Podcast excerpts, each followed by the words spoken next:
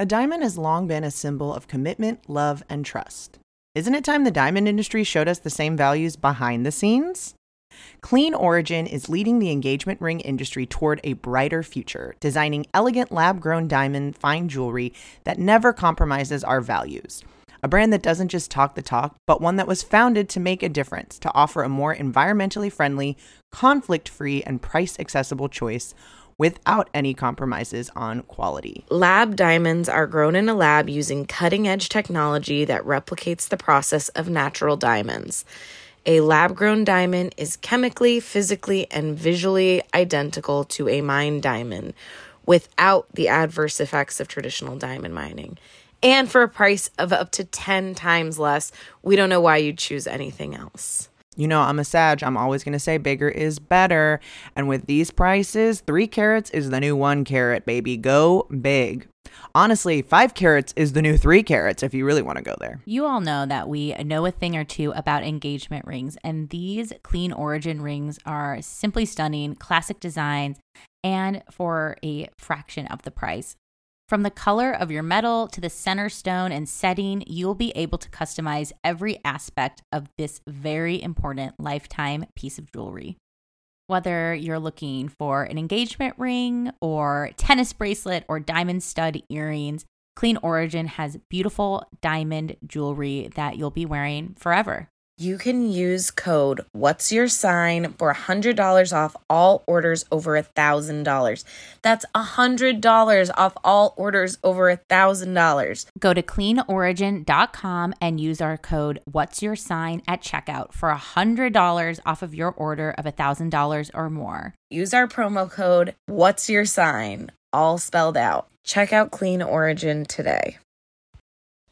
Tarot, no, we didn't, but we did. It's another crossover episode. This week we are joined by Ariana Lenarski, the host of the What's Your Deal podcast.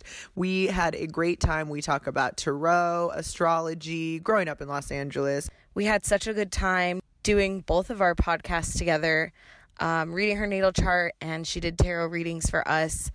It was so much fun, and we're so excited for you to hear this episode. Ariana's just so funny, so insightful. Love her to pieces. So today's episode is a big old mixture of What's Your Sign and What's Your Deal. Please enjoy the newly monikered What's Your Seal with special guest Ariana Lenarski.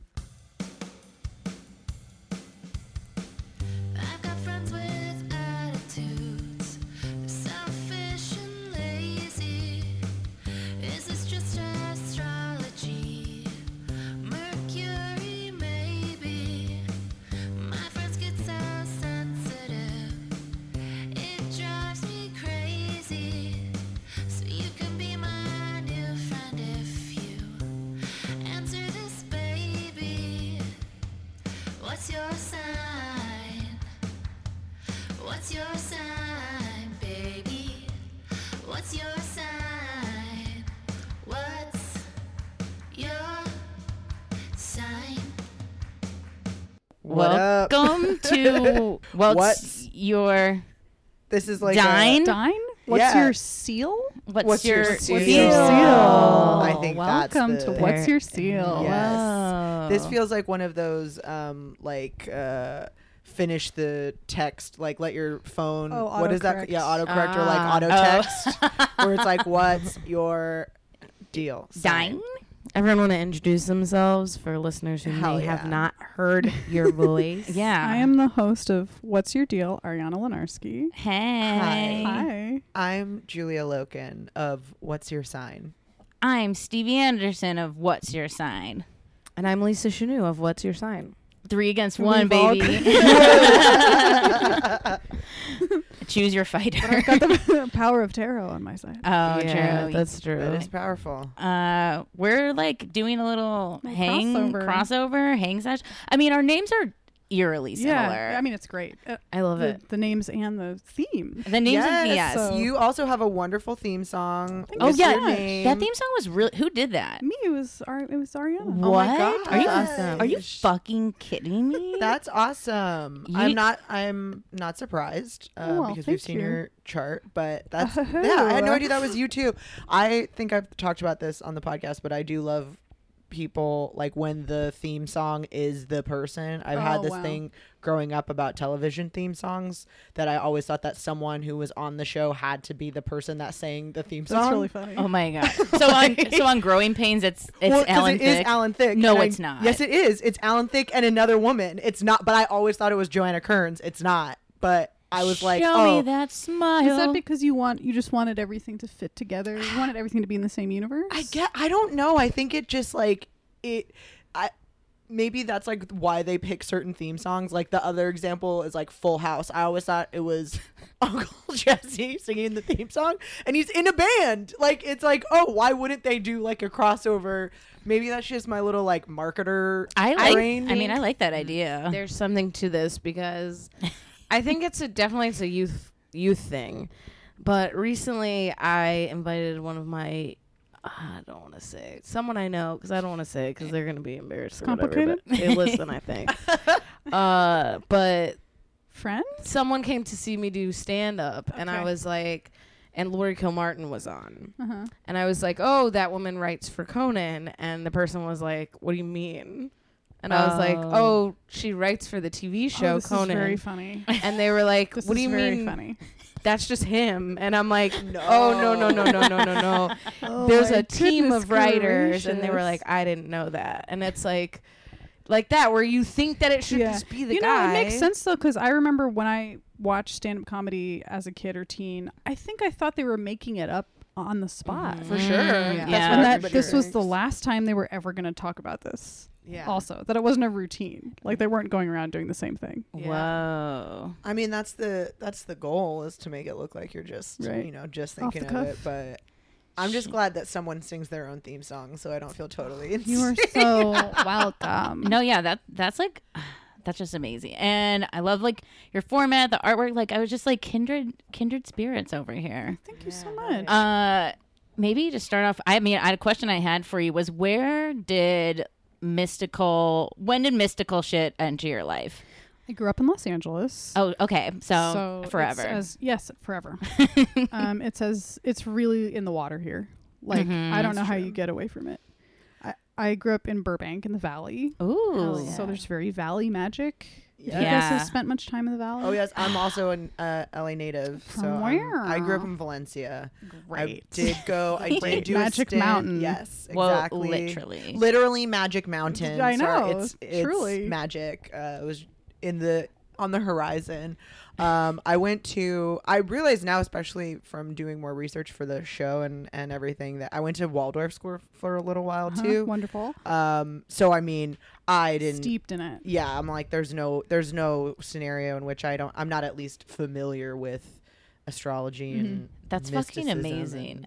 But Valley Magic is a real thing. It's for real. I don't know what it is, because I think when I first moved to Los Angeles, like 4 years ago, I think I always heard like the Valley. It's like tacky. It's where the things are, the strip malls, and I got there and I was like, it's so like David Lynchian up here. Yeah.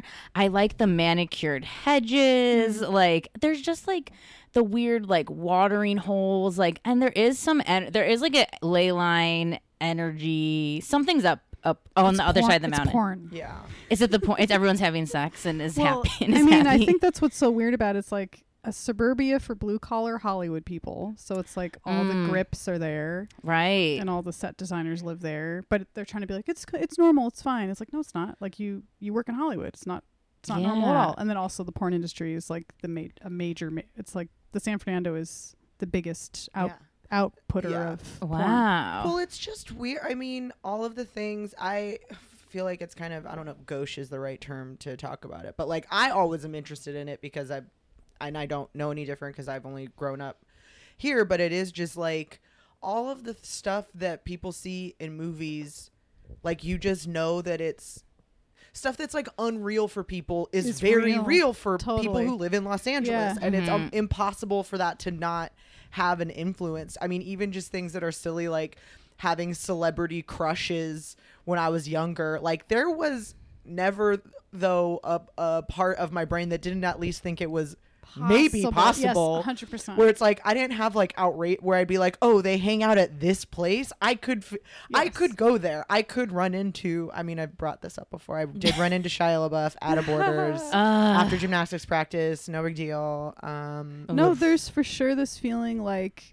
Also, there's this feeling of like, well, a couple of my friends are famous and I'll be famous too when I grow up. Yeah. Like, it's just sort of this, it's not even like a hope or a dream. It's just sort of like, yeah, that's what'll happen. Well, it's everybody's parents work in it anyways. Not just like everybody's it's famous. Family but business. It's just like, oh yeah, that's what people do. Yeah. It's just like, oh, it's not weird to be in movies. It's not like a pipe dream. That's like what. Like, it could happen. That's what my neighbor's dad works in. That's what so-and-so works in. This person is a costume person. This is a. Damn. Dude, I just wish I was like that kid. You know, when you read or listen to, I'm thinking of like each or Hollywood stories of like when it's like, and like a young Britney Spears was like, hey mom, like I actually like really want to move to LA. I know I'm like 5. I'm like, I wish I had that like baby logistic brain to be like, can we rent a U-Haul and just like try it out for the summers while like I'm off school? You know, I hear that kind of stuff, but when I meet Hollywood moms, I feel like it was the moms. Like they say it was the kid. Yeah, you meet the mom. It's like, no, the mom. This is the mom's thing. Well, my mom's too Virgo-y and like self-centered to like ever make that sacrifice. She's like, you'll do local plays, and let's see if you have any interest in this for like 4 years from now. Well, you do need as the parent of one of these kids, you do have to be able to like.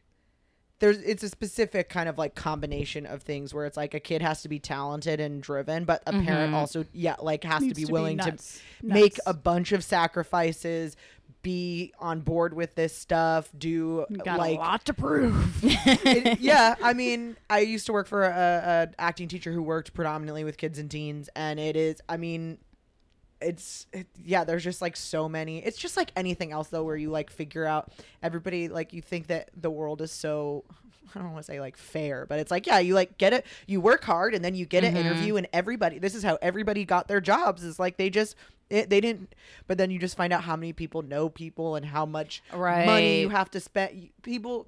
That's why like so many actors aren't, it's not like rags to riches stories, because it's like your parents have to be well off enough to be able to take you take you to auditions and to not have to work during the day and to take you to classes and take you to all of these things and buy really good headshots and all of that stuff, where it's like if you're not a specific kind of person, it's very hard to be successful. Dude, nepotism, it's fucking real. So you're an LA baby. Woo woo was around. But like, what was the first thing? Was like tarot? Was that the first gateway? It was astrology. Oh. It was astrology, and I always liked it. I saw a little book on a rack, I think at Universal Studios City Walk. Whoa! Like a teeny weeny. That's like, what? When were you born? You're a Gemini. And I like looked through it, and of course it had like, how do you relate to every sign? I found my best friend, and she was an Aquarius at the time. Whoa! And I was like, this is so me and her. Aww. What is she now? What do you mean? I told you. I told you. I'm okay. For a second, I was like, "Do you mean progressed moon?" Also, my Scorpio moon left out. I was like, what the fuck are you talking about? This is not a game. I knew I liked. What did I miss? Am I being tricked in some way? Oh, the Scorpio moon. God. Scary place to be. You know, hasn't been easy, let me tell you. I have a lot of friends and a lot of enemies with that placement, because you're Cancer moon, right? I'm Cancer rising. Oh, Cancer rising. But I'm the Cancer. But I'm the Aries moon, so that's very still the same fighting. Yeah, it's still like I'm gonna like either fuck you or fight or kill you here and now. But I think there's that like. The Scorpio moons are just taking inventory at all times, where like the Aries forgot what. Inventory it like they don't even there's no stock of any of that, so I'm just left out. I feel that I have Scorpio Mars and Mercury, all right, yeah, and then I feel like Cat Moon does similar things to the Scorpio Moon does, but is like I can't say that I can't do right. Like that's like I don't really that's too much you can't right I couldn't. So anyway, back to the book and your Aquarius. Yes. Oh, right. Well, anyway, it was just this little pink book, and I loved it.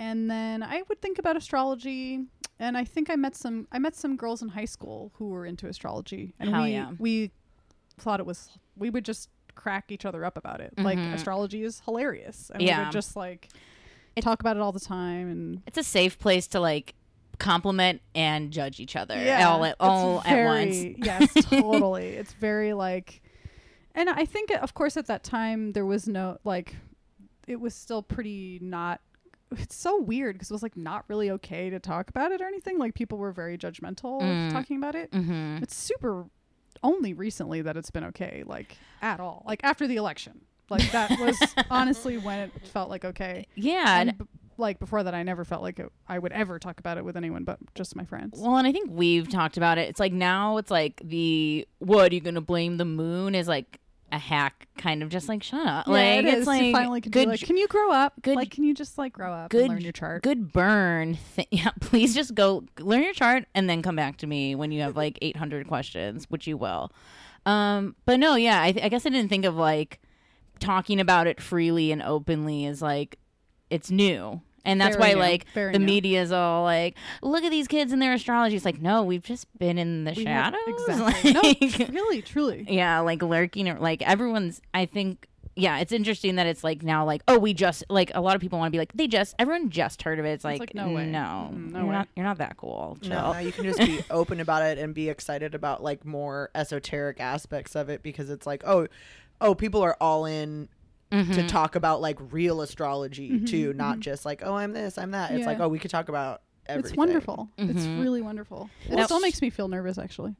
I mean, I think it's, we brought this up the last time, I think, but did you see that tweet that was like, men dismissing astrology is the like inherent misogyny in like discouraging women's interest in psychology and emotional things and also like perpetuates misogyny in science or whatever, because there is that like, oh, that's not real science, instead of being like, oh, a lot of women are interested in this thing, and not to gender it only, but it is, I feel like that's a huge, it's for sure it's, more it's like the psychology of antiquity, first of all, so it's like insane to just be like to throw it out the window, and also it's what people who were oppressed used to kind of like have a system that works for them. Yeah, like it's not, yeah, it's women, but it's also like people of color and like queer people. It's like the only thing that we have to get us through like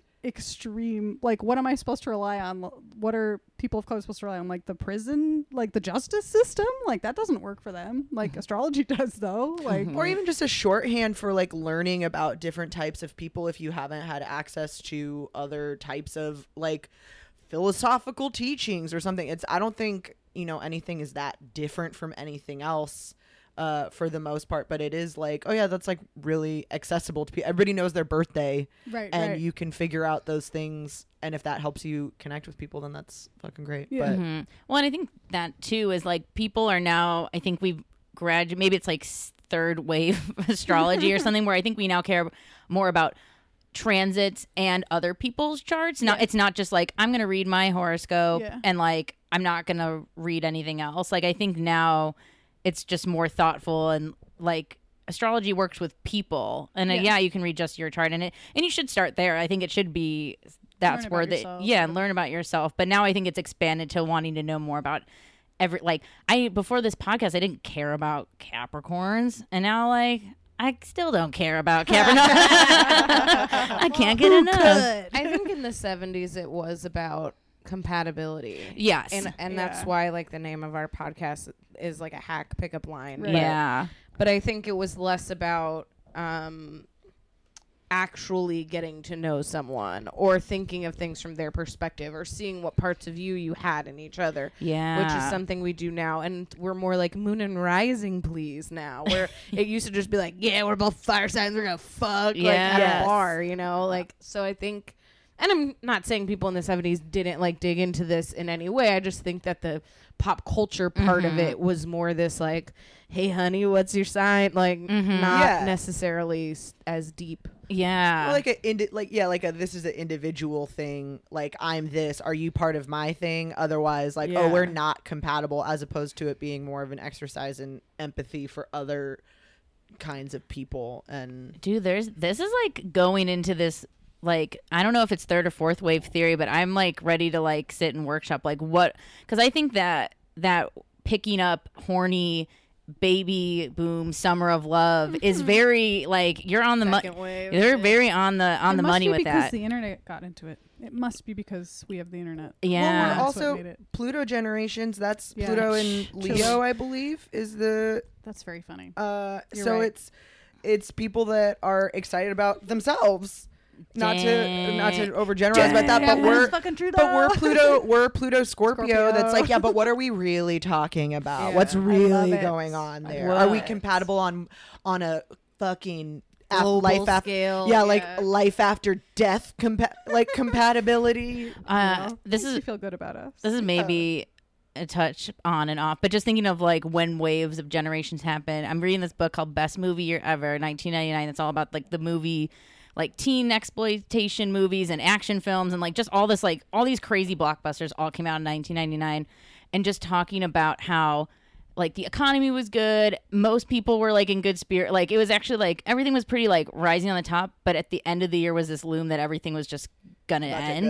And it's just like thinking about how much that can shape culture is just like even when everything's good, it doesn't matter. You can do all like the right things. And the same with like Greta Thunberg, who's like talking about like, yeah, you guys like we're still wrong. Like everyone's still feeling like we can like put a Band-Aid on it and move on. But like, what's the fucking point? You see, the Scorpio moon's got me fucking going just off into places.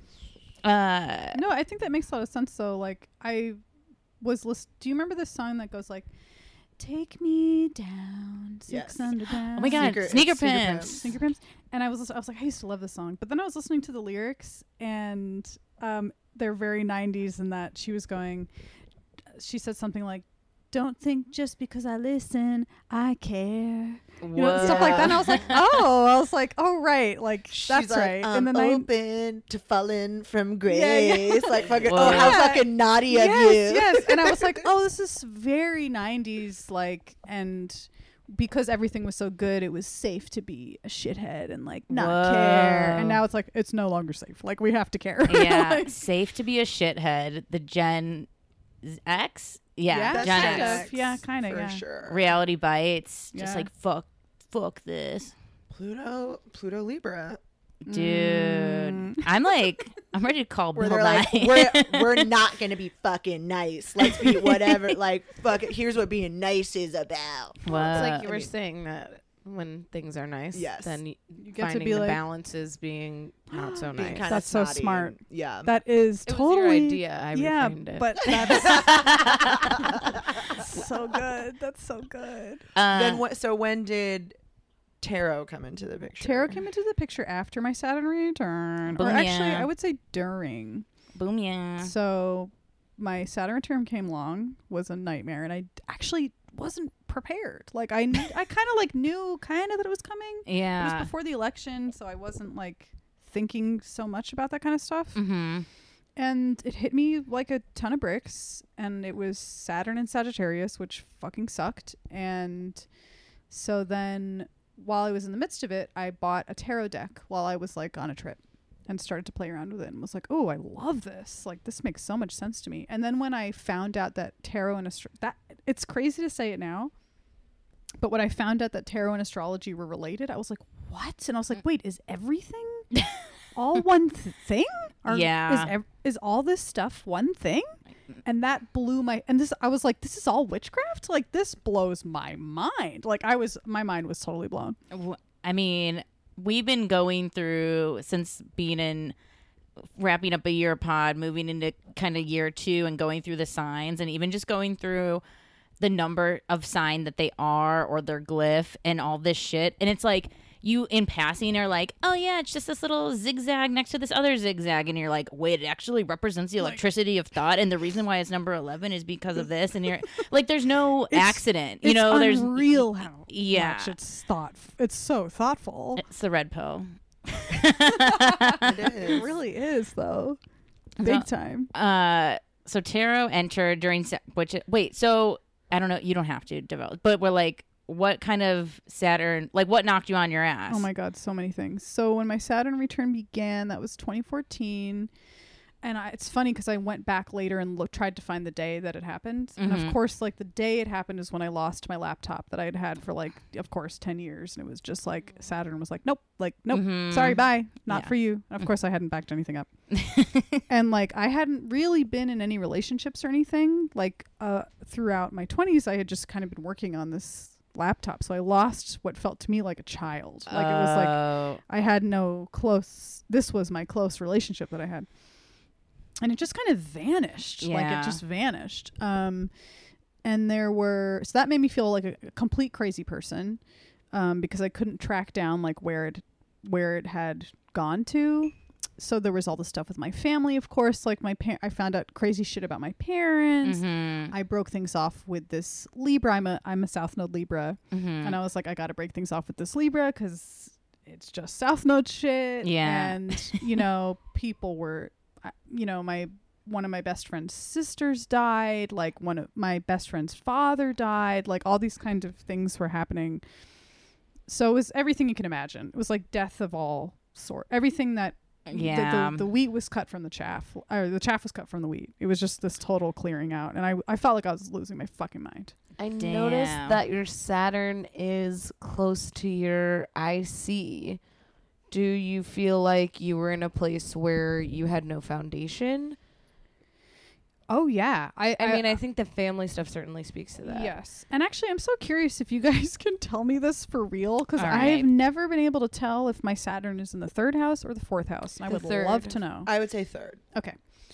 So, yeah, I felt very much like my foundation. I felt lonely. I felt like there was no one I could talk to or turn to. Mm-hmm. That's how I felt when that was happening. I lost my mind, to be honest. I was going to ask, because your Saturn and Moon are like so close, like where they're like one of the closer pairings, and I saw that it was basically opposite from your Sun. It's so awful. Terrible. So I was like, I wonder if that's like, and for listeners, like any indicator of like, not that it means you will definitely have like your first return will definitely be bad, but I wonder if maybe something with like identity and also like systems at play of like how you do your day to day, or how you even present yourself in like your career or work. Like I feel like I wonder if that opposition has like a pull, twist and pull in you, and you're already a Gemini, so that probably doesn't like help the equation. No, it really doesn't help the overthinking equation. I don't feel like Gemini is very strong in Sun. It's not like to me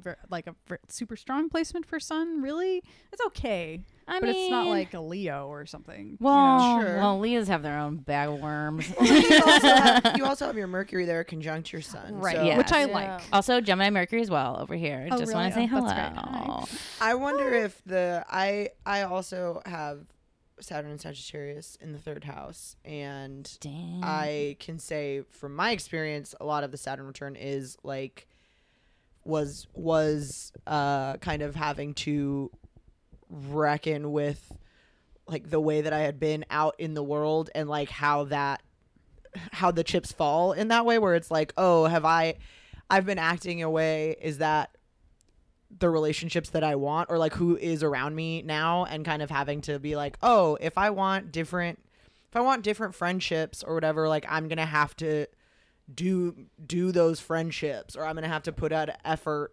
I'm going to have a real conversation with someone, or mm-hmm. I'm going to be that one that has to initiate friend hangouts or whatever. Or if mm-hmm. I don't like these friendships, it's like, oh, this is kind of my fault. Whatever. Like, or it's like, I've perpetuated these things. So I wonder if having that Sun Mercury there is kind of like was it a period of being like, oh, but like this is who I am, but,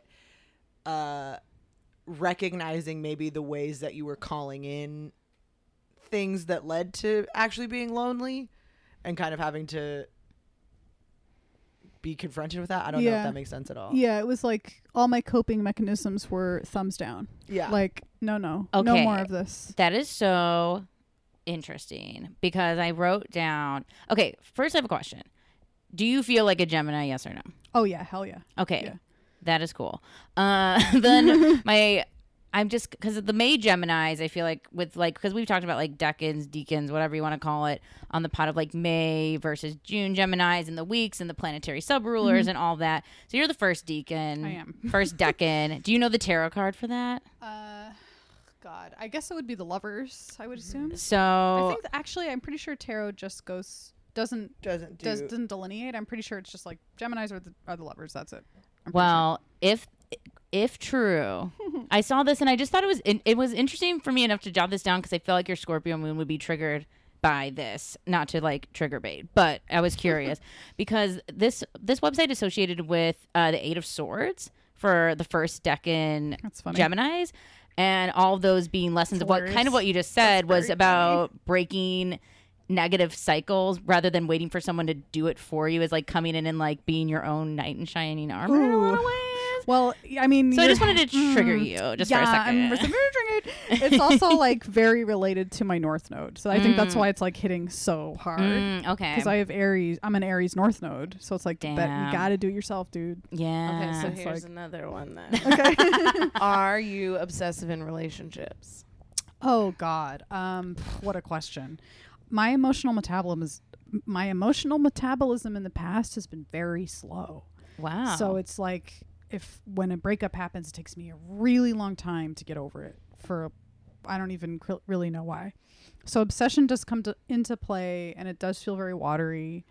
But I haven't really, because of that feeling, I haven't explored quote relationship in years. Like, okay, I just have stayed away. Here's what I think could be, because I'm also very like, once I fall for someone, I'm like, and you're everything to me. You and I do everything. I mean, I'm not quite like, I work with my boyfriend. We perform, like, we do a lot of stuff together. But because you have Jupiter conjunct your descendant and in opposition to your rising, I think that part of that is that you save some of the best and most fun and like silly lucky stuff for when someone's really close to you. And so when you get into that cycle, I think a way out is to allow yourself to trust in those partnerships that aren't relationships and be able to be silly in the same way with friends or family or whoever else. Because I think that will open you up to like not feeling like this is a thing that's reserved for, like, this kind of fun is reserved for like a romantic relationship. Does that seem to track? Yes. I think it's like, it's really complicated because it does track. It's hard because I have Mars in Capricorn also. I was and that Venus Cancer, it's all the way in the other opposite in the 11th house. And so it's like, it is like, it's an interesting combo of what did I jot down when I was looking at your chart? You also have Neptune opposite Venus and it's a nightmare. I wrote curious about maybe struggles with work versus identity versus family versus security. I mean, yes. Yeah. Because I think it's interesting how like, I mean, you guys are getting into what I want to know, which is relationship trauma stuff. So I really appreciate it. Are you that's what I want to talk about. Are you single? Yes, very much. Okay, I just gotta slide in those DMs, folks. Yeah, yeah, I guess you can. Actually, I don't know. I mean, I think that North Node, Aries in the 8th, is also about like you said, it is doing it for yourself. But yeah, I think initiating. It is about being, I think, maybe more. I don't want to say realistic, but being more realistic about like the role of a relationship and not letting it be a thing that keeps you from doing any of the things that you need to do on your own, especially with that Neptune Venus opposition in 10th and 4th and oh shit! I never even thought about the houses Capricorn for that. 5th and all of that. Where I mean, the North Node's also the 29th degree. Yeah. So talk about being it for you, and it's not for you to be for me. It's to open the door for stability and for comfort and all those. What does it mean about the 29th? I don't actually know. It's like the last degree of Aries going into Taurus. So it's like moving from this self-focused, which is so as tourists, but it's just right. in a way that's like in order to sustain, in order to be comfortable, in order to, and thinking about that in the future wow. instead of being like, yeah, no, me for me. That's so interesting because that gives me some hope because I have South Node in the second house, which has always made me be like, all right, well, Libra in the South Node, Libra in the second house, like I can't receive others, whatever it is, you know, their values, their money, whatever it is. Mm-hmm. But that gives me some peace to think that because it's the 29th, on the 29th right. degree that I'm actually going back towards tourist stuff, which of course is like kind of comfortable for me mm-hmm. with second yeah. house stuff. I think so also with South really nice. Stuff, it's not that you can't do it, it's that you're very good at it. It would be right, right. it would be right. very easy for you, I think, to like, for example, get into a partnership where someone for like money mm-hmm. or something, not to be like, oh, you're a fucking, I can tell you're a fucking gold digger yeah, I mean, or whatever. But I really come across that way, don't I? I think that you. I have written down here that you're not a all partnerships gold have to be that yeah. either. It could be a business partnership, a friendship, right. mm-hmm. yeah, yeah. you know. Yeah, yeah, I think it could be. It could also be a sugar daddy. Yeah, it could be a sugar or... person, whatever. I don't want to gender, you know. Sugar person. Gold digging. Sugar. I was like trying to think of like sugar podcast network yeah. or something. Trying to think of something non-human. But I think it's anything where you are not kind of in the driver's seat and you know that you aren't. That can take form in a lot of different ways, whether that be like you being financially responsible for yourself or you being the person that is you know, making sure that your ideas are being heard or whatever. I think it's just anything that's not for this sense. It's knowing that like sacrificing short-term security, physical security is gonna be more fulfilling in terms of like legacy. This is like what you're maybe even, and not to be as like doom and gloom about it as this, but like maybe your sacrificing of relationships is to be an example of people that we put such a premium on romantic relationships, and not to say that intimacy and connection isn't absolutely necessary for everybody, but just that idea of like maybe it's not a traditional type of thing that's there, and you are gifting that eighth house kind of like being an example for other people, or you're building up generational wealth or something that can be passed on that's different than what you've experienced or what other family members have taught you mm-hmm. is what is worth pursuing, you know? Yes, very much. Oh my God. Like, well, no, Julia, just some things you said like were like about to like, I think there is this just very like you come correct to probably a lot of like friendships and possible relationships and work and like all those things. Like I feel like really appreciate you saying that. Well, I think it's true because I think like even like a Cancer Venus is gonna be loving and accommodating, and a Capricorn Mars is gonna provide. It's like being mommy and daddy all at the same time. And then we've even talked about the Virgo rising on the cherry on top of all this presentational, just being like the most fun and the most like interesting and the most like cleans up at the party and like doing like all the things, which is pressure, like which is anxiety inducing and which is pressure, like causes a lot of pressure. And like you are already all of these great things. I think I was gonna be like, I'm just like seeing just like allowing more sloppiness, and which is usually not great advice, but I'm thinking like sometimes you're going to be the cool. Sometimes you're going to be the cooler mm-hmm. person in the relationship. Do you know what I mean? And like, I think sometimes we want someone that's like cooler or better. Not that it, whatever that means for you. Like, I think like I've come to terms with that. I always make more money than like whoever the fuck I date. That's just like kind of how it rolls. And you know what?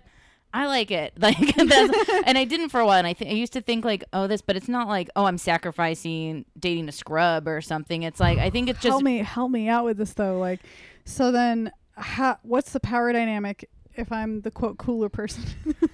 Well, I think it's relinquishing that title to your, like, it's like, it's, I think it's just getting rid of like what is worth and value in a person, right.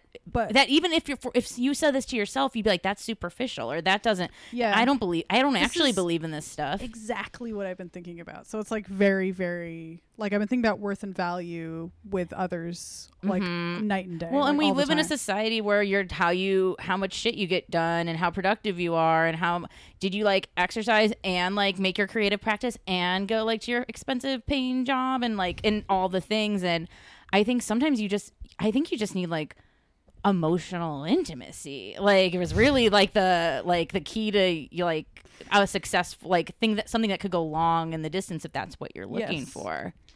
I think astrology's amazing. I think too that's something that we've said on the podcast before for sure, but it's something that you can definitely think about as being like the cooler person or the one if you're whoever, the one who makes more money, the one who like spends more time on stuff. Well, especially if you're competitive, which a Scorpio moon is competitive at the end, and a Gemini is in like an accidental way. I think that something to remember is that like there is no equality as far as like people go. Of course we all want to be treated as equals, and especially in right. relationships. So smart. But there is no possible one person's always gonna make more. You don't have the same fucking job. Like yeah. Scott and I have the same job. He still makes more money than me. Mm-hmm. Like it doesn't matter. Unless you're like hand in hand working together and splitting everything 50-50, like that's not happening. One person Sometimes people get sick and one person has to do shit around the house that they don't normally have to do.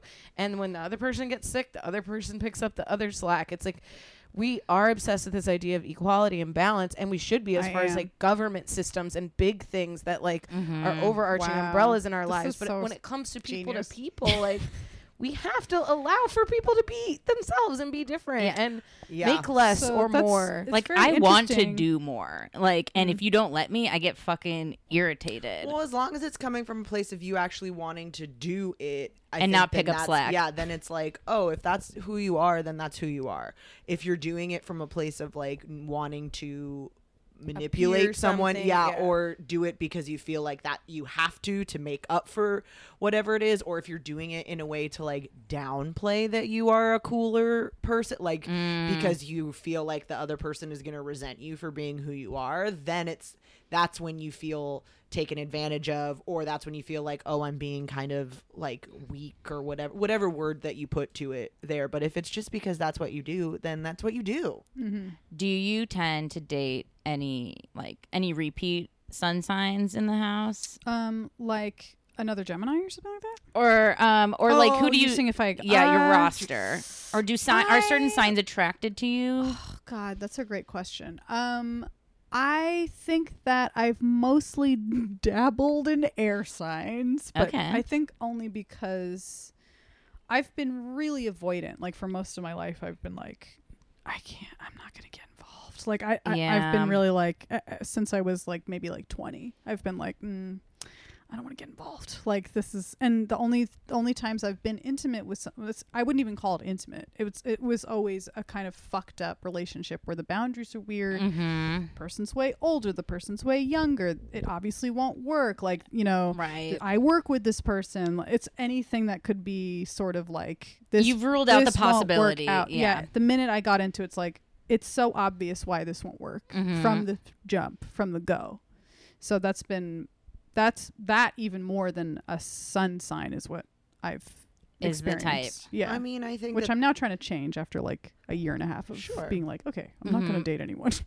I think that's the, that flip side of, I think we don't think about rising all the time as like a axis. We just like know we have our rising sign, but it does. But it is a two-sided thing, and I think that you have that Pisces on the other side, which is like.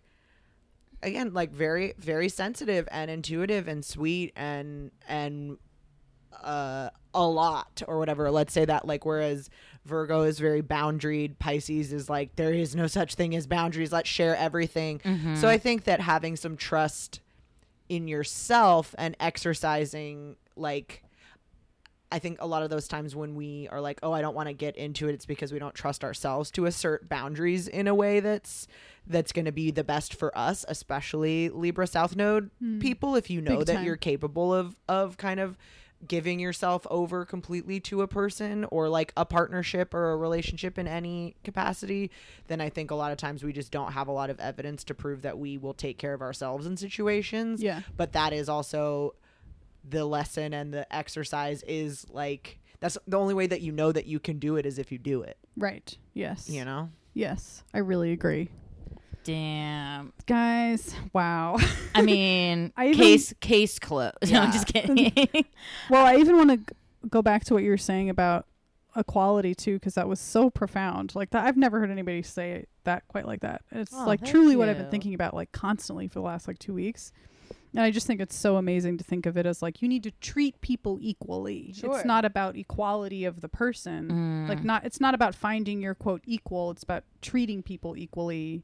And sort of like, yeah, then accepting who they are. Yeah, I love that. You know? And that's like Stevie brought up at the beginning too, that Scorpio moon is like consistently probably taking score of, oh, I did this, they did that. Not in a like, not in a vindictive way or whatever, but like in a way that's just like aware, where it's like, oh, have I done the dishes too many times or whatever? Like, is this a thing? Because it's the observation of that. I think it tends to be more like looking for reasons why I can't trust this person. Yeah. Like that's what it ends up being. It's not even like, if anything, the vindictive part would be like Virgo rising or something like that. Yeah. Or even Gemini, honestly. Like Gemini can be a little bit like, what about me?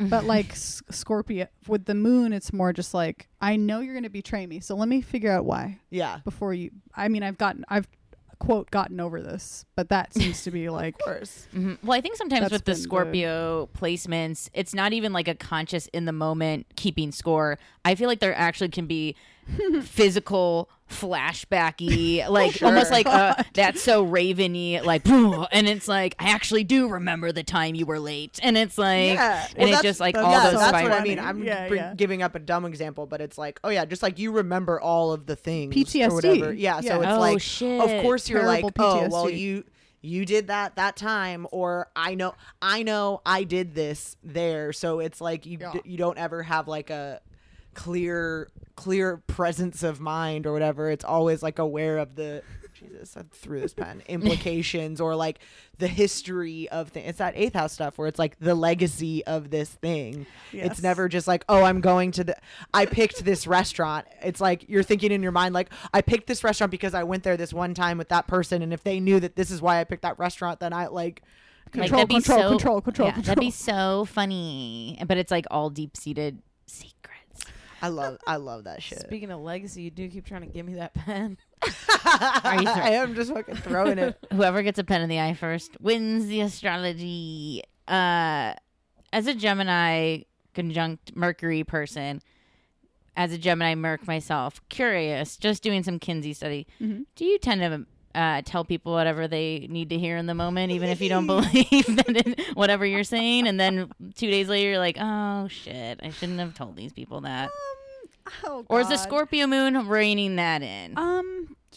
The Scorpio moon is in control at all times. I really feel like you heard it first, kids. I mean, you guys might argue with me about this, but I feel like if Scorpio is anywhere in your chart, everything gets kind of drawn towards that. Scorpio moons are also like going into the fact that you're drawn to mysticism beyond LA is like, you have a Scorpio moon, like that's a Scorpio moon is going to find it, even if like, and Jupiter Pisces too. So it's like, it's just like wants to like relish in the weird, and also, boring people suck, and let's move on.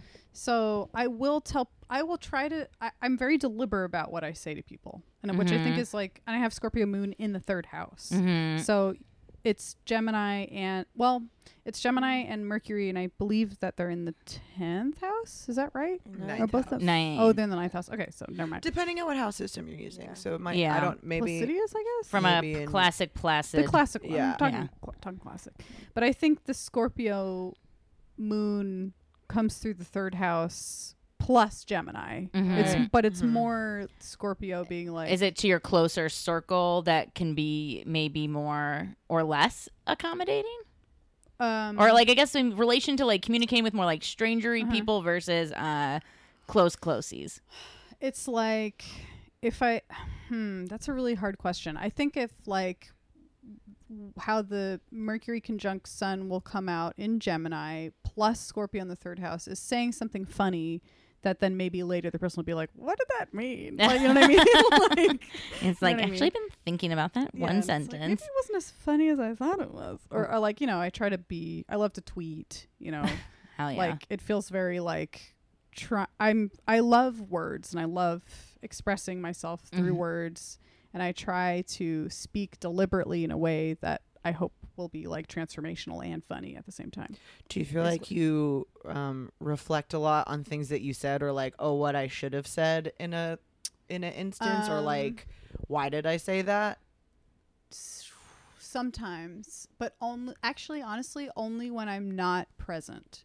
If the Scorpio moon was like, you're not allowed to be off the cuff, like you're not allowed. Actually, it's also Saturn opposite Sun shit.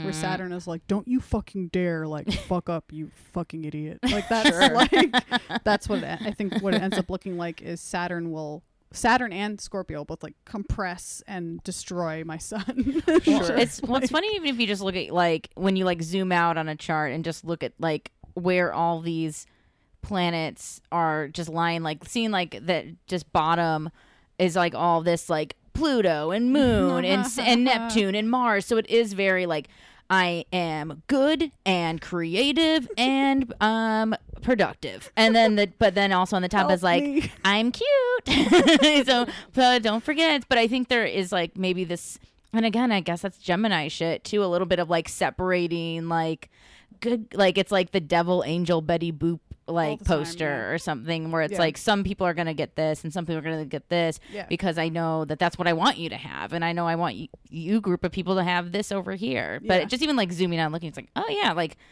this little like Venus-y lovey communication-y mercurial zone is all up here, and then all this like energy is at the bottom. I think there's a lot of times where people will be like confused about what I'm doing because I've only shown them either like the cute silly side, and then they'll be like, what, like what, like how did that happen to you, like how did that occur? You can't do that. And it's like, oh, I can, I just haven't like shown you the incredibly powerful side of myself. Like, whoa. You know, that kind of stuff. I love that. Speaking of incredibly powerful, let's talk about the tarot. Oh yes, let's. Shall we? Must we? Can't we? Shall we? Please. Ooh. So have you guys... Nice sack. I know. That was a beautiful... Thanks, guys. That twist. So have you had tarot readings before? Yes. Yeah. Really? Yes. Okay. I read people once in a while. Okay, so... Actually... Okay, so you guys talk for a second. I'm going to shuffle these while I do that. All right. Is that the Three of Cups? It is. Nice, that's cups. That's my card for the podcast. Okay, that's my card that says no more wine. What do you mean for the podcast? I think of that as like us. Yeah, drinking, gabbing, doing all the Three things. Three gals, cups up. Ooh, did you hear that? Having a good time. Is that sound effect? Let's make that. Yeah, can you do it again? Ooh, yeah. I want you guys to think about what you want guidance about. Oh, okay. Oh, this is not... I'm not going to be able to. Why? Because mine has a definite answer. Oh. So we're not going to be able to... But I'll try to think of something else. I don't know. As a whole or individualistically? We should do both. I think we should do 1, 2, 3, and then we'll do a whole. Groups. Yeah. All right. Also, is the... Is the sound effect on your pod? Did you record that? And also, if you want to grab mic. Sorry, I know you're shuffling. It's hard. I should have. I have no idea who put that recording. When I heard it, I was like, "Great touch." No, like, I was gonna say, I have actually no idea. It sounds good, so that's why I was like impressed. All right, think of what. Deli woke up for the cards. Think of something you want to happen to your enemies, right? Or what was it? No, I'm just kidding. I'm not doing witchcraft. I'm just kidding. Do you want to go first? Sure. Oh, guidance. My Sagittarius friend. Okay, so go ahead and pick up these cards. And as you shuffle, I'm going to hold the mic to your mouth. Also. And you tell me what you want guidance about. Wait, I just putting it out there. I can just shuffle like this because I don't know how to like card deck shuffle. So you want to feel like all your energy is pouring into the cards as you think about others that they could like guidance about and maybe share it with us if you like. You don't have to though.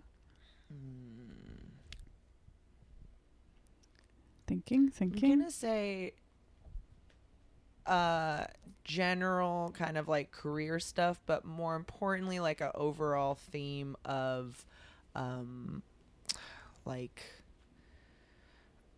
I don't know what the right word is, like agency and self-care, I don't know, that's a real buzzy word, but like doing things for myself. I think I'm very relationship focused a lot of times, and I want some guidance around taking care of me. Okay. So it sounds like, what do you need to know about pouring more of your own energy into yourself, basically? Mm-hmm. Okay. Oh. So let's see what comes up for that. Pulling up. Go ahead and set them down here. Also, Ariana brought her own rocks. Oh, they're so pretty. And they're a group of faves. You know? Yeah. They're really sweethearts. So I'm going to say a brief prayer over these cards. Okay. Before we begin. I'll say a little prayer for cards. Forever and ever, I shuffle the cards. And Julia Elizabeth Loken. Whoa. Loken. Oh, I feel like I shouldn't. I was about to do a tongue on the lap. That's gross. Oh, she's praying. Just I feels like rude to talk. I know, but I think we have to. Yeah, so we legally have to. We're not being rude. It's just podcast business, guys. You gotta drop in. Drop in. Oh, this is where we would put the ads. Yes. No, I meant connect with. You like, honestly source. Got a pretty straightforward answer. Page of Swords. Boom. So the Page of Swords, all pages come to deliver a message of some kind, and the Page of Swords asks you to get honest with yourself in a lot of ways, because swords always indicates the mind, indicates mental force. It indicates clarity of thought and clarity of purpose. Pages are a little... They have very young energy. And the Page of Swords brings along kind of the most obnoxious energy, where it's kind of like, why? Like, why are you doing that? Like, it's that little kid that's like, why do you look like that? Or like, you know, saying that kind of shit. And I always think of the Page of Swords as... kind of a tiny kick in the ass, where it's not necessarily like, it's not mean, but it's like, do your errands. Like, that's kind of what it's trying to tell you, is like, it asks you to have fortitude. It asks you to be honest, asks you to tell the truth wherever things have been a little unclear. So it seems like the best way to move forward is to have the conversation where you're like, you know what, like, I've let this go a little longer than it should have. Mm. And I'm just going to be straightforward and clear the air about whatever this is. Sweet. It's typically like not that fun. Sure. Mm. It's like, it's honestly, when I see it, I'm like, I guess I have to pay my taxes or whatever. Like, you know what I mean? But it also asks you to, it's a card of like, keep your chin up. Like, this will not wreck your entire life. It's not a big deal. It's just simply like, you know, it's probably coming along because you're a very passionate person and have desires and hopes and dreams. And now it's saying, all right, let's support your heart and like do what needs to be done in the world of bill paying or whatever it is. You know what I mean? Yeah. If that makes sense. Yeah, that fits.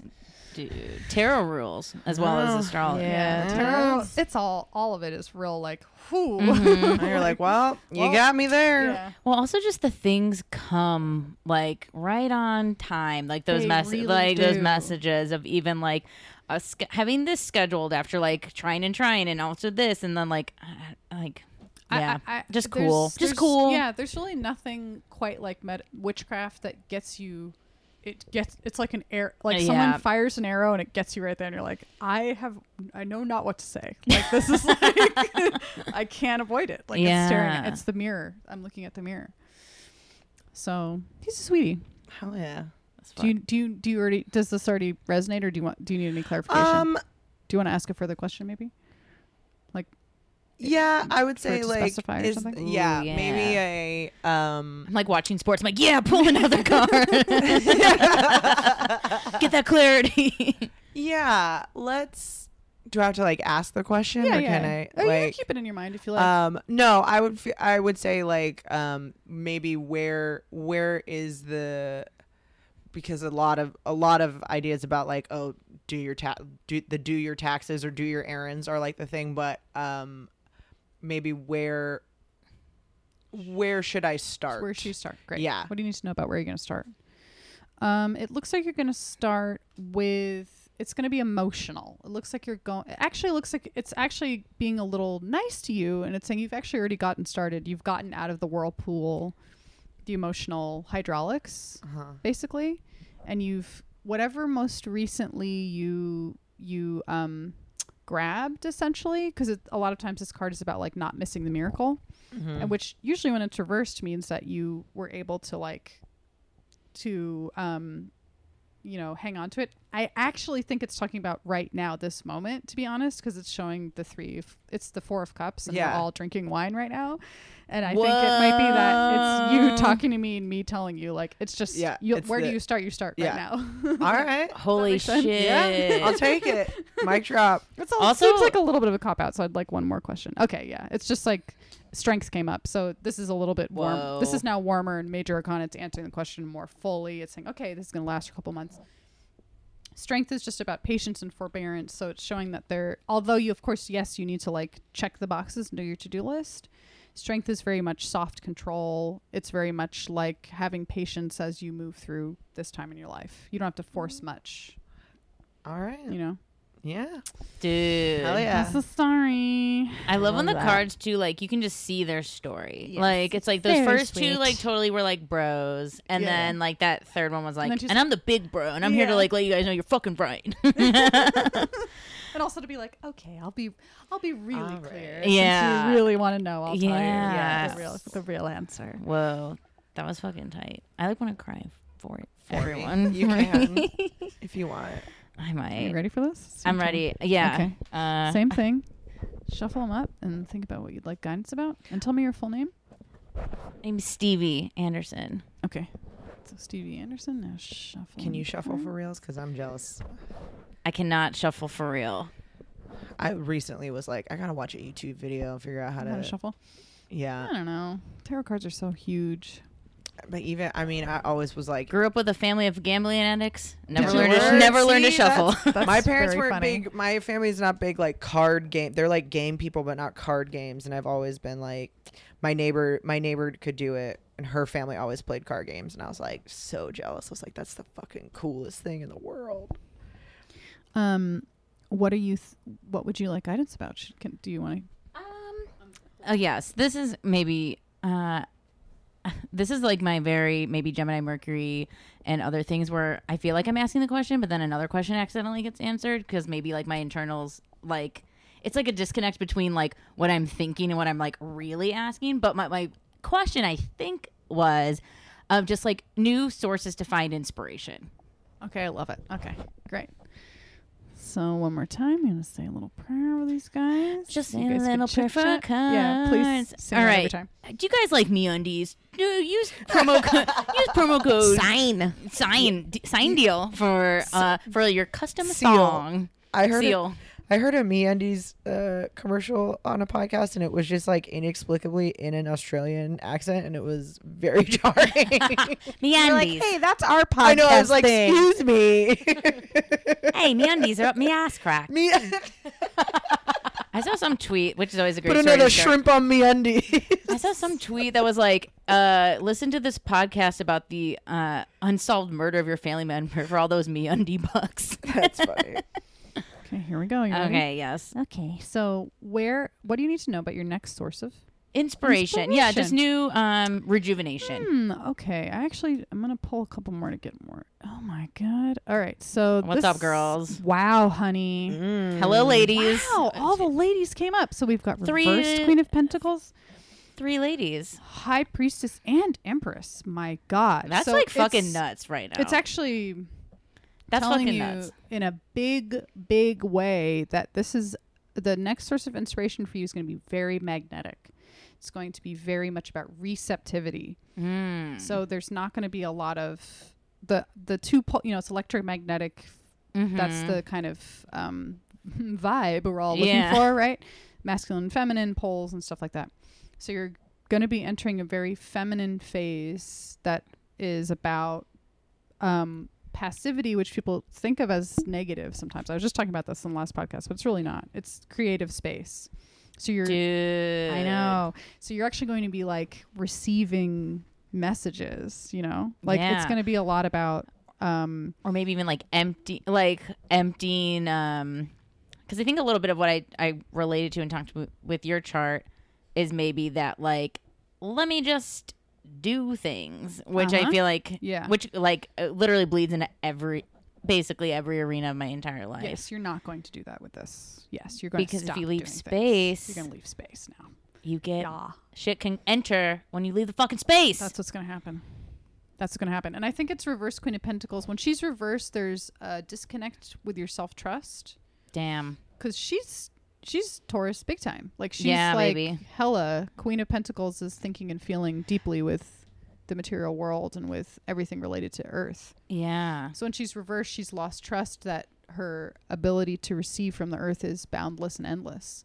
And so you have to go put your feet in the soil. Damn, I just gotta like digitally detox and like go earthing and you know, all those sorts of things. Yes, that's cool. I mean, I really love this though. I have to say, like, this trio is like shocking me right now. It's unbelievably beautiful. Like, because High Priestess and Empress take care of, but there's two cards in tarot that take care of both feminine, basically like archetypes essentially.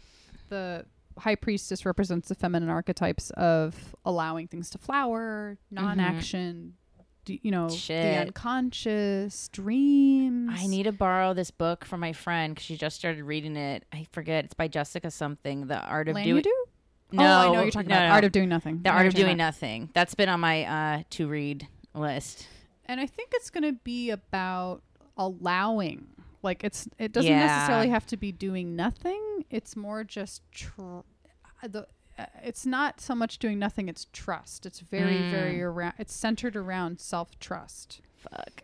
Yeah. All right. I know what they're talking. I know what they're talking about. So. But me and a beautiful three women to see. Like, that's the Queen of Pentacles, High Priestess, Empress. Damn. Like, yeah, that's like I've gorgeous. They're beautiful, and the Empress is pregnant. Oh, yeah. I mean, like, it's not literal. I mean, sometimes it is. Bitch, you're pregnant. No, guys, we've been waiting to tell you. We all already know. Okay, but also, I've been taking my birth control.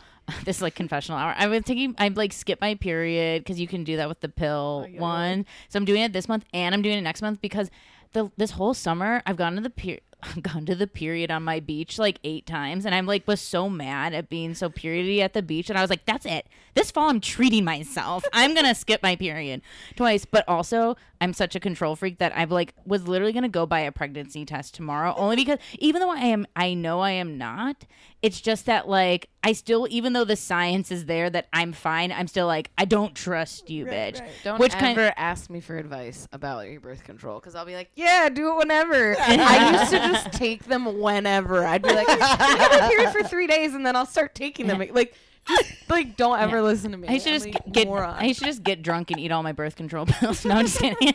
I mean, but that's like, but it goes in this like sense of like, because I already am like anxiety person. So like when you make an effort to practice trust, that should hopefully and in some sense alleviate anxiety. It will, for sure. You know, I recommend tapping into anything external that can help guide with that you don't have to like worry about. Like the moon. Like, do you do moon rituals? You know what? No. You've gotta try. What would like what do you? Well, the new moon's coming up. True. So I highly recommend doing a new moon. You know ritual. What? I used to keep a new moon journal, and like I just like did it twice and stopped and forgot. But also like, you know what? But that's just a triggering reminder. I gotta like just leave it. Like my last tarot reading was all about taking stock and inventory of my time, which I'm like good at doing work and doing like those things. But like but now scheduling in those like more holistic-y nothing time, like actually scheduling nothing, because like I can't allow right. nothing. Right, like I just, I've tried and I don't do it. I end up doing something, whether that's socializing usually or what, you know, that might, or watching 90 Day Fiance. Like it like, can honestly be as simple. If it doesn't necessarily have to be nothing. It could be something like, you know, two of your friends say, hey, I want you to write a, do you write? Yeah. Like it's more like, hey, I want you to write a poem about this, I don't know, the circus or something, and then you just sit and allow it to come. You don't force it. Fuck. That's the same kind of feminine. This is creative energy. I like this channeling. You're channeling flow. Yes, flows. Yeah, you're not. I'm not telling you not to do anything. I'm telling you to make space to receive. Okay. Those are two very different things. Does that make sense? Oh.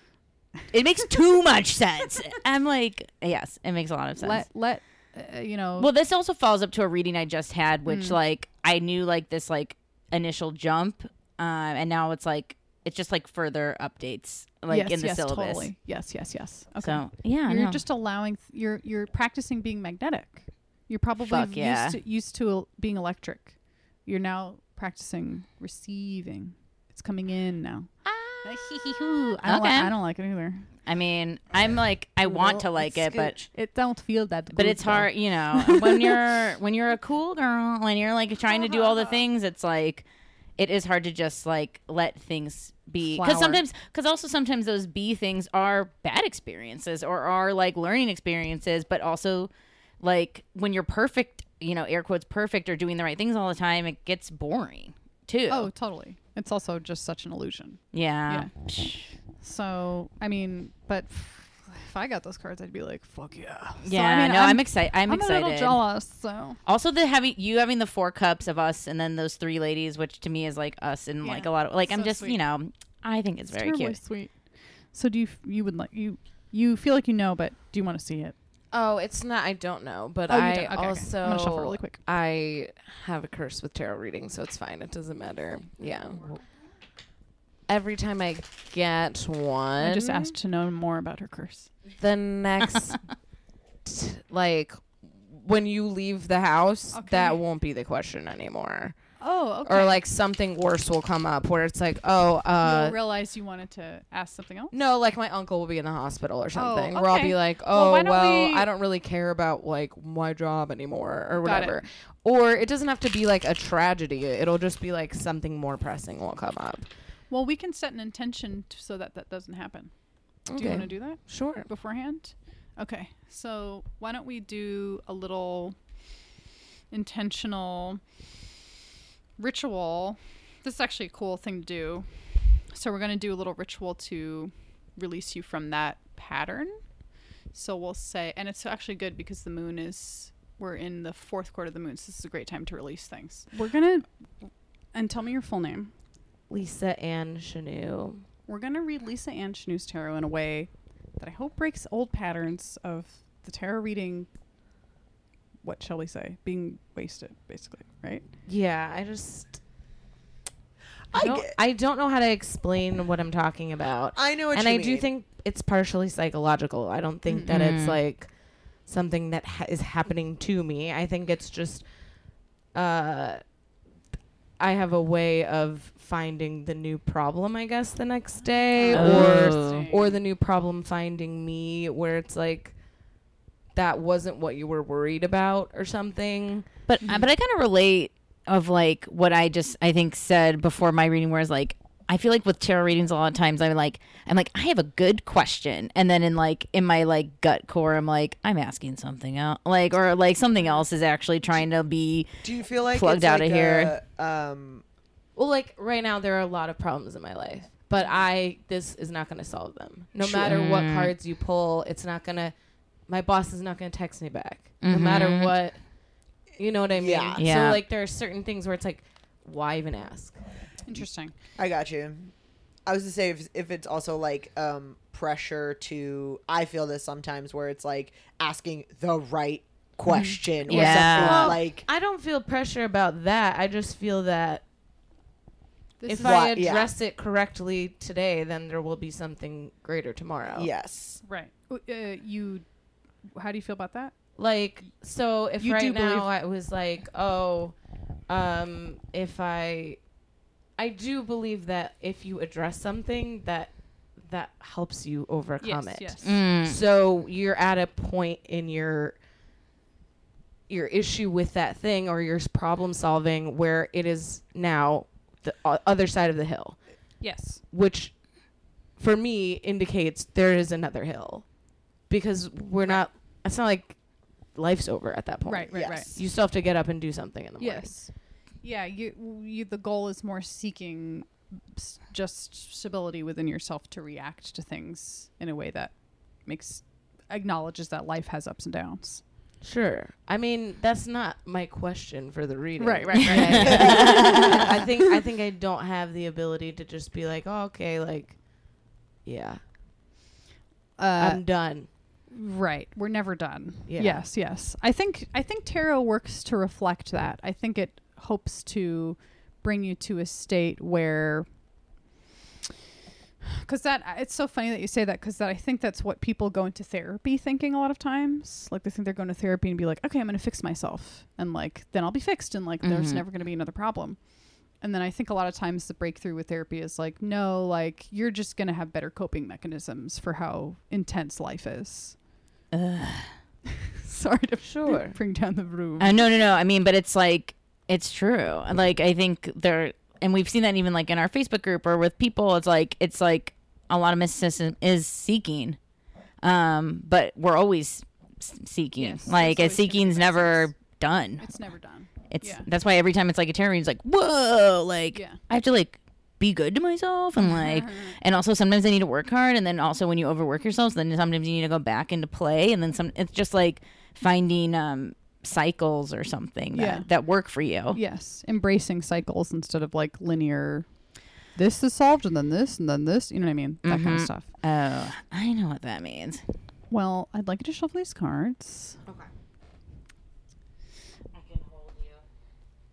Yeah, you better. And get closer.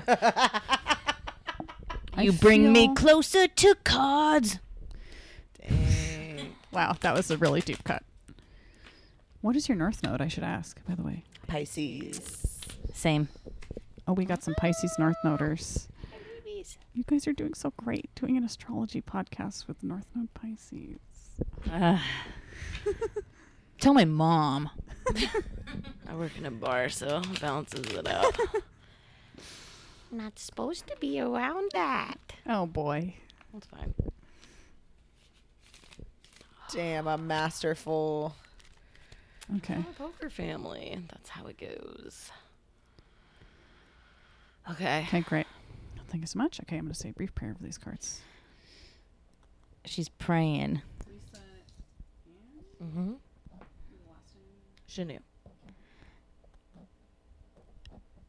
Lowell joints, they get you high. Do they do ads? I don't know. They give out. They give out joints. They have a joint with a match inside. Yes, I know. So cool.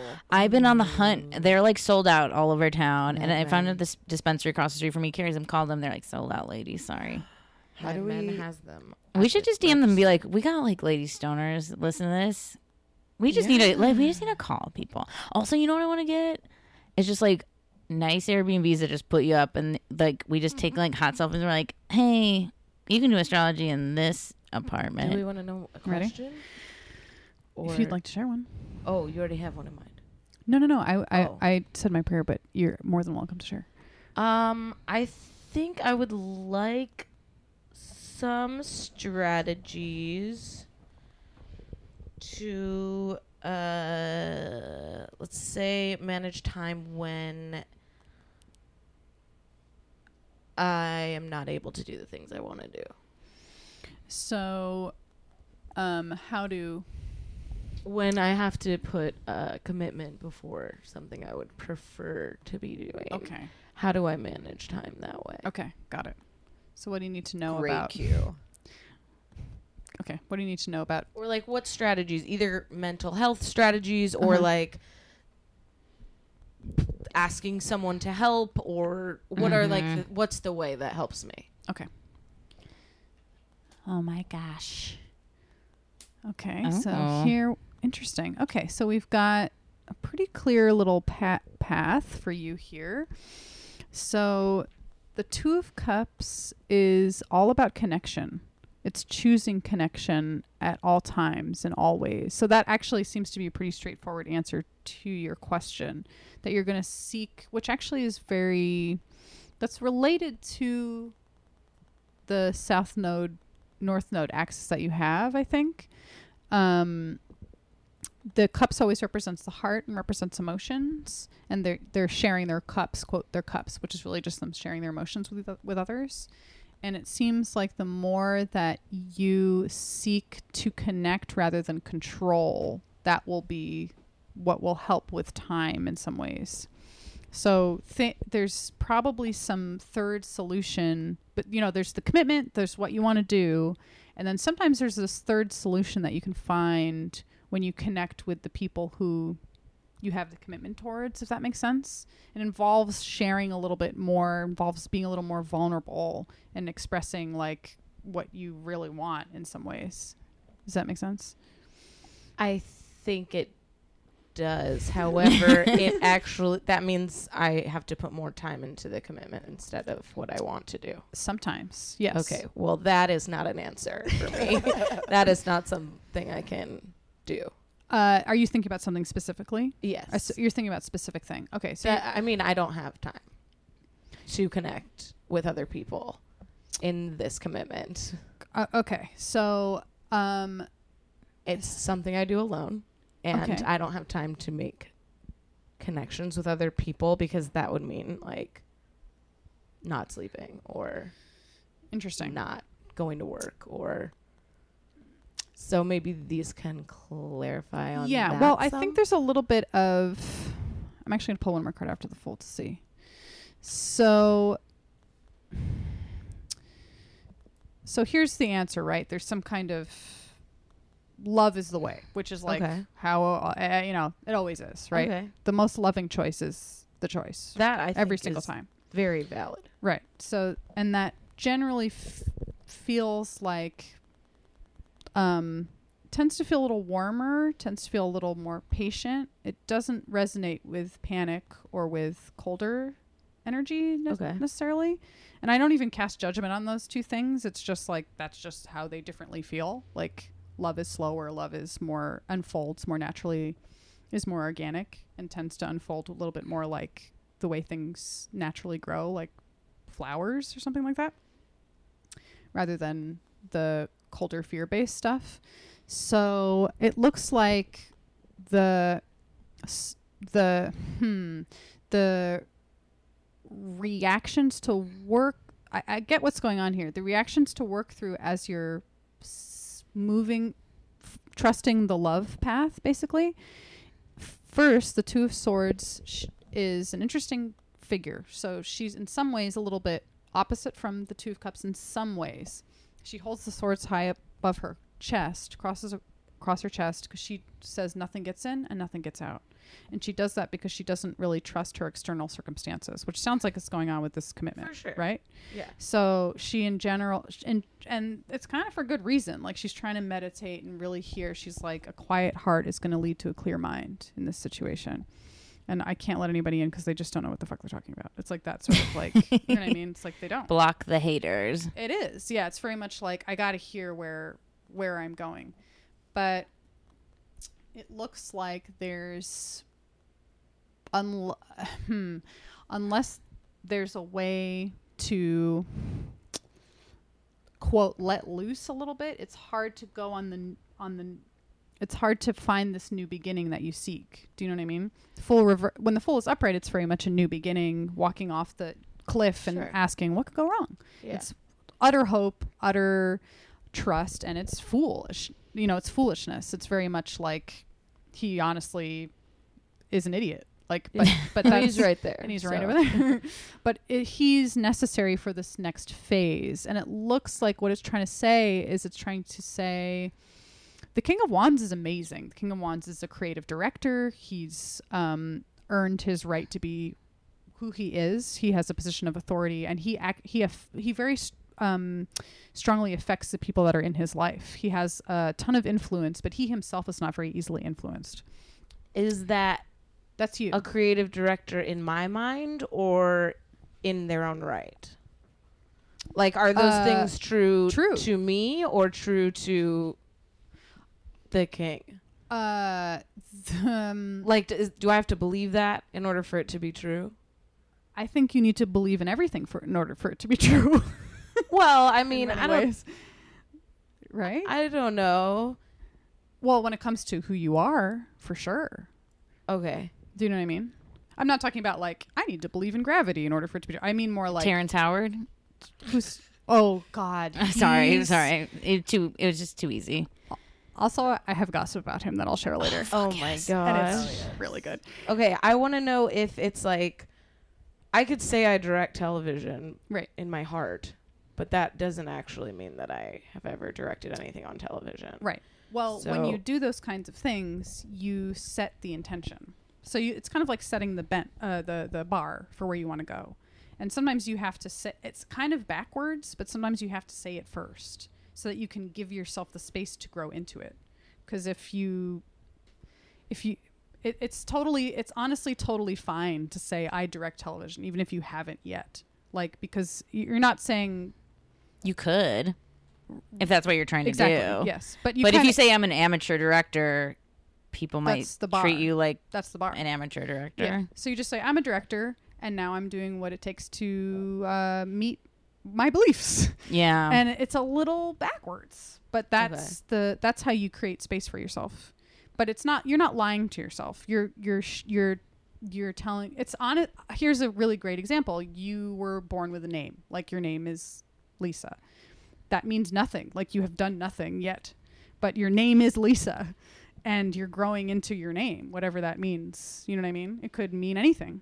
So it's very similar to saying I'm a director. If you say it, then you give yourself the space to grow into it. It's not necessary. When it comes to our identities, we have to give ourselves space before we can actually become those things. And some people got a leg up, like white dudes. Yeah, you know I mean? Sure. And for in cases like this, sometimes you kind of have to say it and then grow into it. But what I'm seeing a lot with this in many ways is, yes, wands indicates creative force, it indicates movement, passion, all these kind of creative things. But he's a little bit impatient sitting on his throne. Like he'd rather be out in the fray, if that makes sense. So to me, I'd almost look at this as saying like you actually might be taking on too much responsibility right now and need to have, certainly, that's you know true. What I mean? So, and it's a bit of a trap because he's on his throne, right? There's a lot of respect for a king that's on their throne. But it's not necessarily playing into the nature of who you really are right now. So there's a little bit of a need to step off the throne to find the loving path, which may honestly be stating your heart and kind of being like, well, they're not going to understand. There's really nothing I can do about it, but you have to do it anyway because that's the path. That's like the fastest path to wherever it is that you want or need to be going in your life. But it requires a little bit of stepping off the throne, pulling down the swords, and walking off the cliff. Okay. Does that make sense? I think so. Damn. I mean, that's a lot of shit to do. Not in a scary way, but like when you say it like that. It is scary. It's not chill. Desorting, cliff jumping, hang gliding. Can I switch with Stevie's reading? I've never once not gotten swords. Would you believe that? Really? I think it's interesting seeing the Two of Swords after the Two of Cups, though, because I think that there is something to like.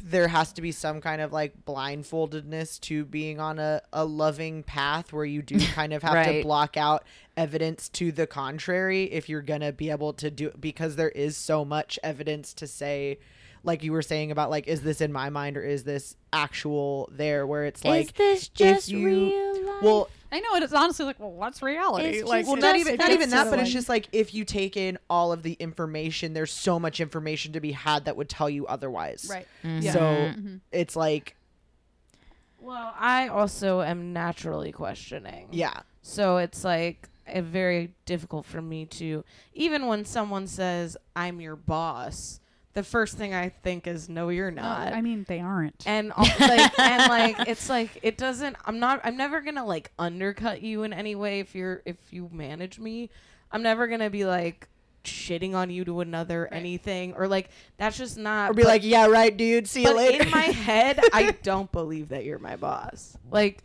I'm not, I still treat you as though you are, and you still are, but I'm never going to actually believe that. But in a random sauce kind of way, just going back into astrology, after, since we're just hot off the stellium episode, I think our little Cap stellium generation, like, I feel the same. I feel the same way as you. I mean, I literally like went like to my boss today. We have the relationship where I can, and they're underpaying me, and it's a whole thing. But it's also when you don't fear the man.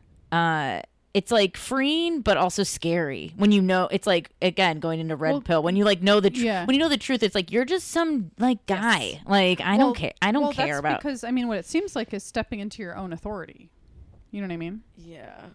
Which doesn't feel great. It's a lot of responsibility, but you know this is you. Really, for that right now, we're gonna have to eat at some point today. You know. Yeah. 8:48. Yup. Time is an illusion.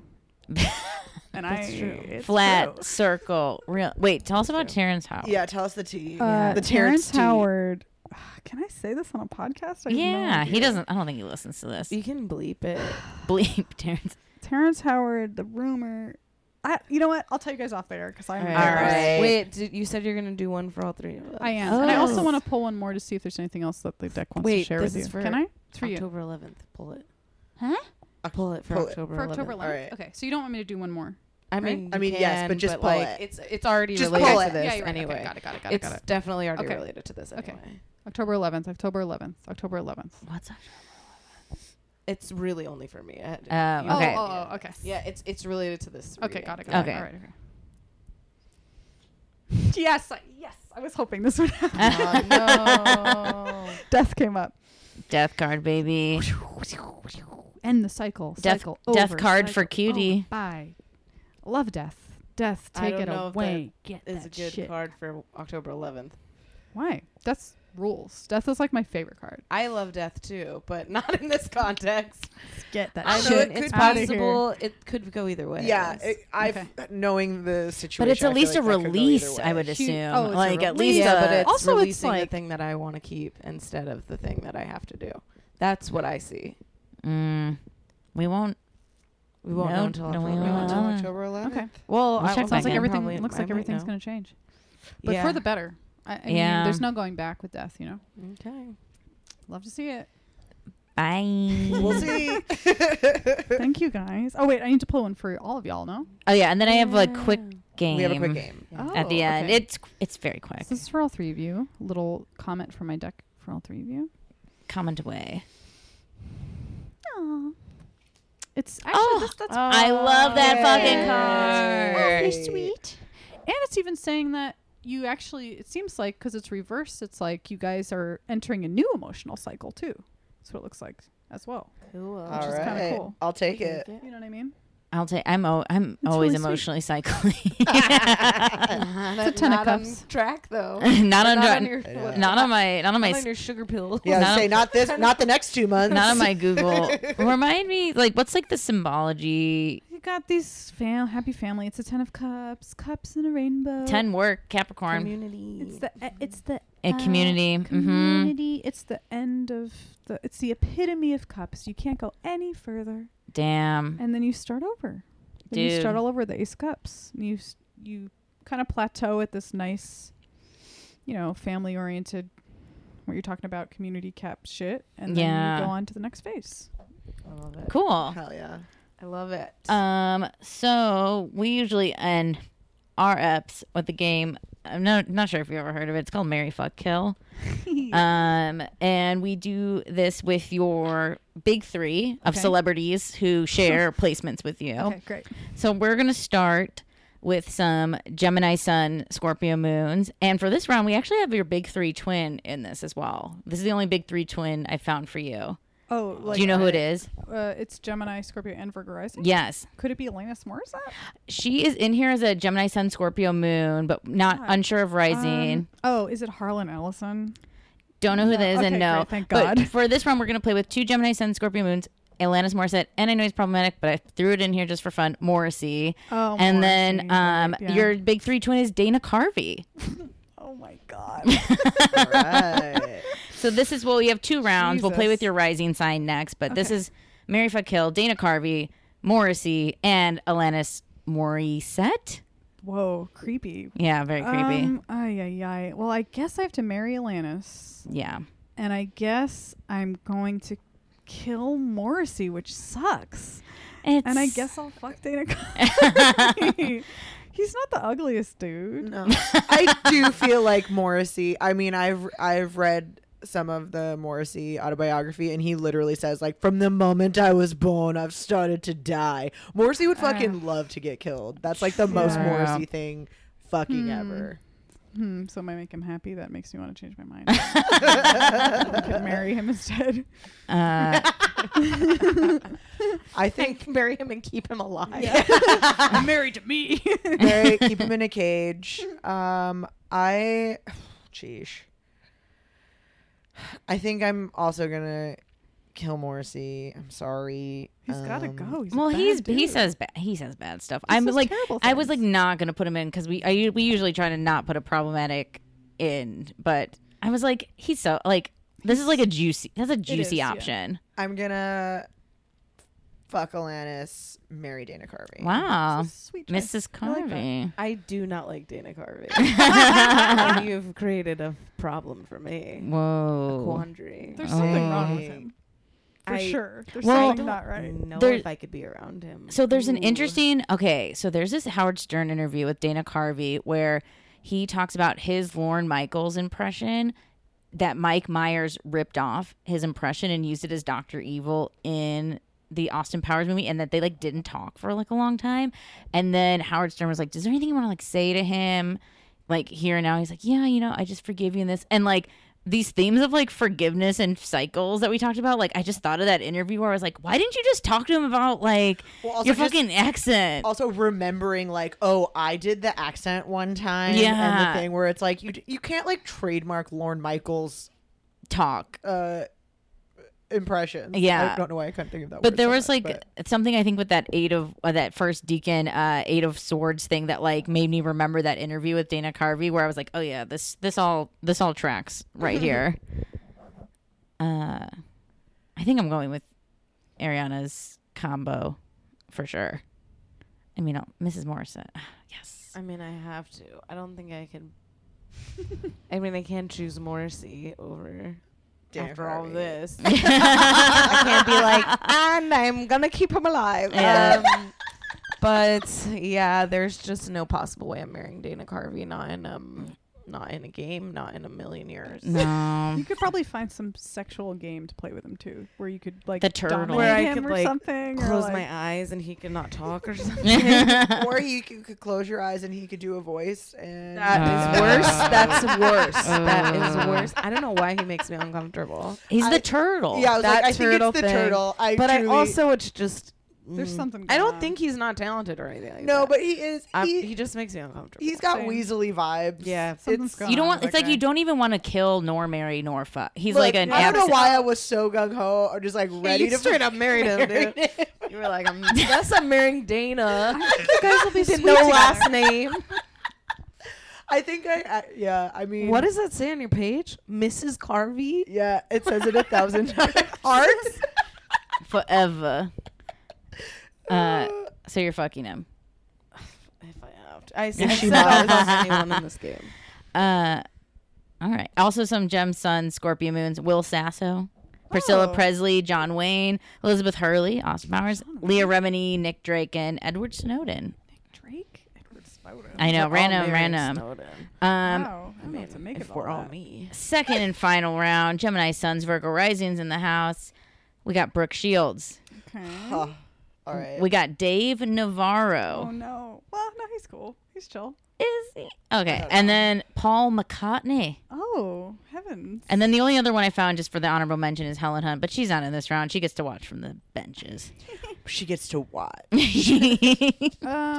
God.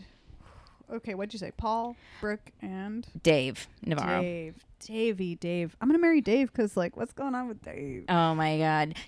Dave Navarro, I think we talked about this before, has a mural from MTV Cribs on his wall of that, like, I think it's from the Vietnam War of the guy getting his face blown off. And he's like, here's my wall mural. It's this guy getting his face blown off. It's for peace. I don't think he would ever bore me once. So I'm gonna stick with Dave because interesting dude. Just what you just told me right now. I would have never guessed that in a million years. Interested. I'm going to kill Paul. Yeah. Because he's already dead, I guess, right? I mean, he's like one news. Like, we're going to get the update in some one of these years. And I'm going to have sex with Brooke Shields. Yes. Eyebrows. Yeah. Were you referring to the fact that Paul McCartney really died in 1975? That's what it is. Oh. It's like Paul is dead. He's already dead. I think, wow, this is hard, actually. I'm fucking Brooke Shields, obviously. I mean, my instinct is to marry McCartney, but I know he's very tight with his money, so I'm just really. I mean, I'm like, I mean, like he's had too many young wives to where he's like that. He's wise to. I was gonna say I would marry him for his money, but also, I mean, who am I kidding? I'm marrying Paul McCartney, and I'm gonna kill Dave Navarro. That's fine. That is fine. Sorry, Dave. I'm also marrying Paul McCartney. I do want to be listed as the last spouse. Hell yeah, for sure. On Wikipedia? Yeah, like in general. Partners section. I mean, what a get. Yeah. Truly. It is. It would be. It'd be a fucking huge get. I mean, I can't even get concert tickets, so let's get that on the lock. Even if it's just to meet other old dying rock stars. I mean, continue. And I'm fucking Brooke Shields. Damn, Brooke. She's popular. Sorry, Dave. I'm killing Dave. Huh? Yeah, I mean. Yeah. Or like Navarro. I'm still not sure who that is, so. I think I'll do Dave only just to know what that whole like hanging by the back of your skin hooks thing is all about. Just once.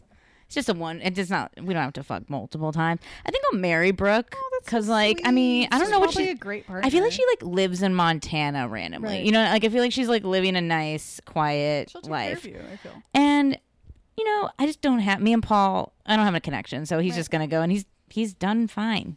So bye, bitch. Yeah, he's had a full life. Yeah, he's had a full life. Hello, goodbye. Oh, my God. Jesus. Here with the... I think Paul would like that. He would love it. Thank you so much for joining us. Where can everyone... Pleasure. Should we handle swap, y'all? Yes, let's find you. Swap. Okay, please listen to What's Your Deal? My podcast. You can listen to wherever podcasts are found. We have some great guests. I've had Andy Richter, and I've had Mar Wilson, and I've had... We just had Adam Conover, and we just had Karen Kilgariff. So we always have fun guests, and I read their tarot. So please check us out wherever podcasts are found. And you can get a tarot reading from me at Dream City Tarot on Twitter. You can also find me regularly. My terrible handle is Aardvarsk, AARDVARSK, which I made before we all knew. For all we knew. And that's where you can find me. Cool. Hell yeah. You can find me at Julia Loken everywhere. All platforms. L-O-K-E-N. L-O-K-E-N. And we'll put links. I'm hoping you're putting links too. Right? We're linking up. Yeah. If you don't put a link, what the hell are you doing? I'm at spaghetti_witch. Aww. As in spaghetti as in pasta, witch as in. I'm at ASILNOUX. Or on lisachenu.com. You can find our podcast at What's Your Sign Podcast or at What's YR Sign Pod. What's YR Sign _pod? Twitter. But if you search What's Your Sign on Twitter, you'll find us. Yeah, What's Your Sign? We're on all the platforms. Also, if you, for some reason, are still on Facebook, we have a really poppin' Facebook group, the What's Your Sign Podcast Astro Friendship Group. It's very kind, polite, fun place to ask questions, share memes. It's the only light in this deep dad's dark, sad Facebook. So yeah, listen to us on all the podcast shit and hang out with us online. Hell yeah. Thanks, guys. Oh, this has been What's Your Seal? What's Your Seal? Yeah. Sealed and we do our podcast natal chart things too. You can email us whatsyoursignpodcast@gmail.com. Sorry, last plug. What's your seal?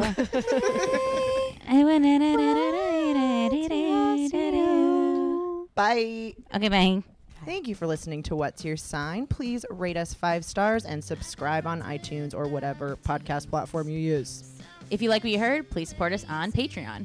You can also find us online on Instagram at What's Your Sign Podcast or on Twitter at What's YR Sign_pod. You can also like our fan page on Facebook and join our friendship group. Questions, comments, concerns, or to book a commissioned chart reading, you can email us at whatsyoursignpodcast@gmail.com. Thank you so much for listening. Bye. What's your sign, baby? What's your sign?